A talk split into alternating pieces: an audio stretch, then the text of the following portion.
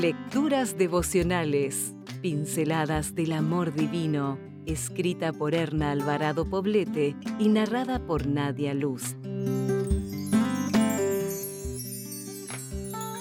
27 de noviembre.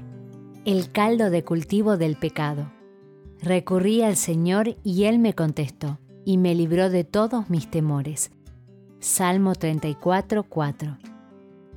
En el campo de la microbiología, un caldo de cultivo es un medio líquido óptimo para la multiplicación de todo tipo de bacterias. Quisiera comparar el pecado con un caldo de cultivo para que podamos comprender esta mañana más claramente cómo actúa en nuestra vida.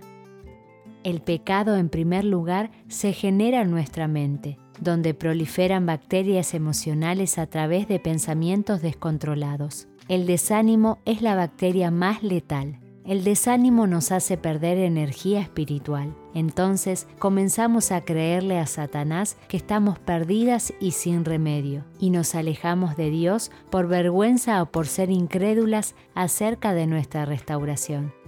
Ojo, no te creas todo lo que piensas ni des lugar en tu mente a eso que te gustaría hacer, pero que es claramente contrario a la voluntad de Dios expresada en su palabra. Teniendo esas dos cosas claras, tu mente ya no será el medio óptimo para la multiplicación de la bacteria del pecado. Parecido al desánimo es el agotamiento. Este parece haberse apoderado de nuestro mundo, pues es el estado más común. Cansadas de intentar, de esforzarnos por ser mejores y de cambiar nuestros hábitos pecaminosos, optamos por buscar alivio de forma artificial.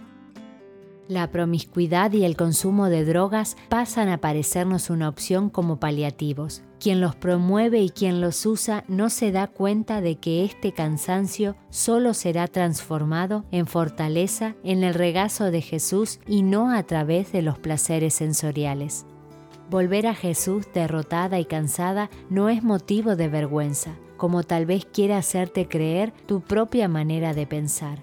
Todo lo contrario, regresar a Jesús es una demostración clara de entereza, valor y fe. Y si recuerdas la parábola del Hijo Pródigo, el Padre Celestial está a la vera del camino, siempre pendiente para verte regresar a casa a la distancia y salir a tu encuentro. Hoy es el día perfecto para tomar decisiones correctas. Descubre cuáles son tus debilidades, escucha tu intuición y confróntala con la razón. Es momento de dejar tus problemas al pie de la cruz. Dios sacará la carga de nuestros hombros cansados, nos dará reposo, llevará también la carga de congoja y pesar. Nos invita a confiarle todos nuestros cuidados, porque nos lleva sobre su corazón. Si desea obtener más materiales como este, ingrese a editorialaces.com.